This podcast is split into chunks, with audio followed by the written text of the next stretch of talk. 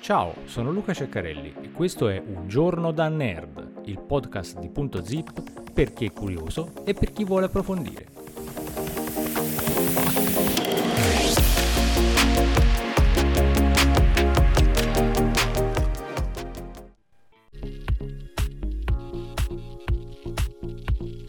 Circa 10.000 anni fa, gli esseri umani che si stabilirono nella mezzaluna fertile, l'area del Medio Oriente che circonda i fiumi Tigri e Eufrate, passarono per la prima volta da cacciatori-raccoglitori a agricoltori. Essi svilupparono stretti legami con i gatti mangiatori di roditori che fungevano da antico controllo dei parassiti nelle prime civiltà della società. Secondo il nuovo studio dei ricercatori, questa transizione di stile di vita per gli esseri umani è stata il catalizzatore che ha innescato la prima domesticazione dei gatti nel mondo e quando gli esseri umani hanno iniziato a viaggiare appunto attraverso il globo terrestre hanno portato con sé i loro nuovi amici felini. Leslie A. Lyons, genetista felino, e Gilbert McLaurin, eh, professore di medicina comparata presso il College of Veterinary Medicine dell'Università del Missouri, ha raccolto e analizzato il DNA di gatti dell'area della mezzaluna fertile e dintorni, oltre che di Europa, Asia e Africa, confrontando quasi 200 diversi marcatori genetici.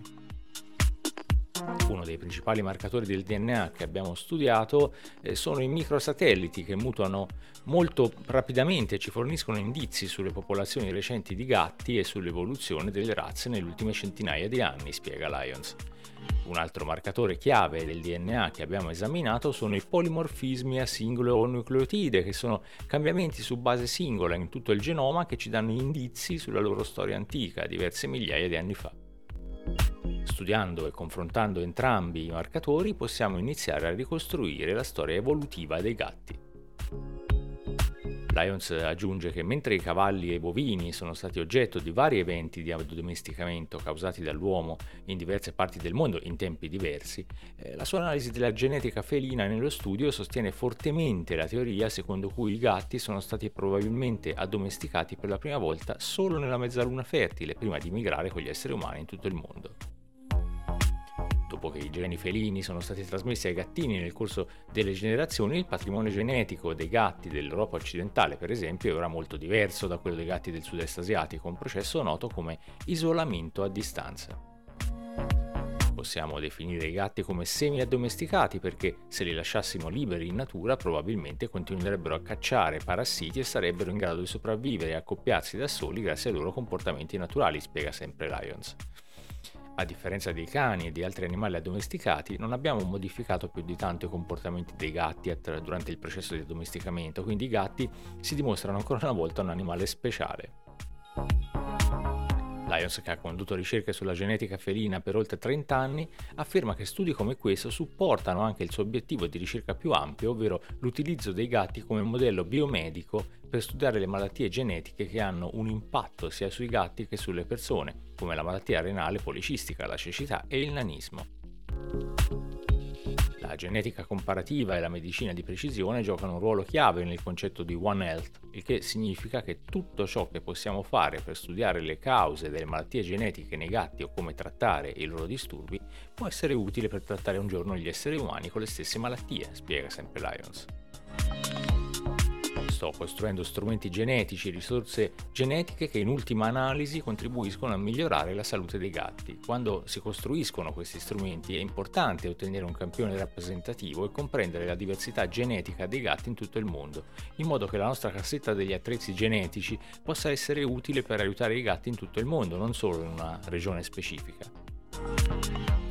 corso della sua carriera Lyons ha lavorato con allevatori e collaboratori di ricerca per sviluppare database completi di DNA felino di cui la comunità scientifica può beneficiare, compreso il sequenziamento del genoma dei gatti di tutto il mondo. Uno studio del 2021 Lyons e colleghi hanno scoperto che la struttura genomica del gatto è più simile a quella dell'uomo di quasi tutti gli altri mammiferi non primati.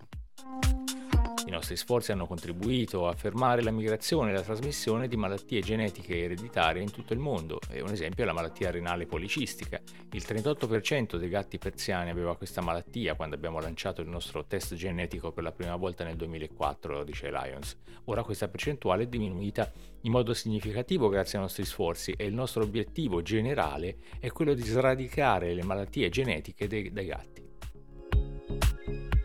Attualmente l'unico trattamento praticabile per la malattia policistica del rene ha effetti collaterali poco salutari, fra cui l'insufficienza epatica. Lions sta attualmente collaborando con i ricercatori dell'Università della California di Santa Barbara per sviluppare un trattamento dietetico per i gatti affetti dalla malattia. Se gli esperimenti avranno successo, potremo farli provare agli esseri umani come alternativa più naturale e salutare all'assunzione di un farmaco che potrebbe causare insufficienza epatica o altri problemi di salute, spiega sempre Lyons. I nostri sforzi continueranno ad aiutare ed è bello farne parte. Ricorda di seguirci se vuoi gratuitamente attraverso il tasto abbonati, iscriviti, segui o quello che prevede la tua piattaforma di podcasting. Al prossimo episodio di Un giorno da nerd. Segui Punto Zip, la cultura in un piccolo spazio, su Facebook, su YouTube e sul nostro sito www.puntozip.net.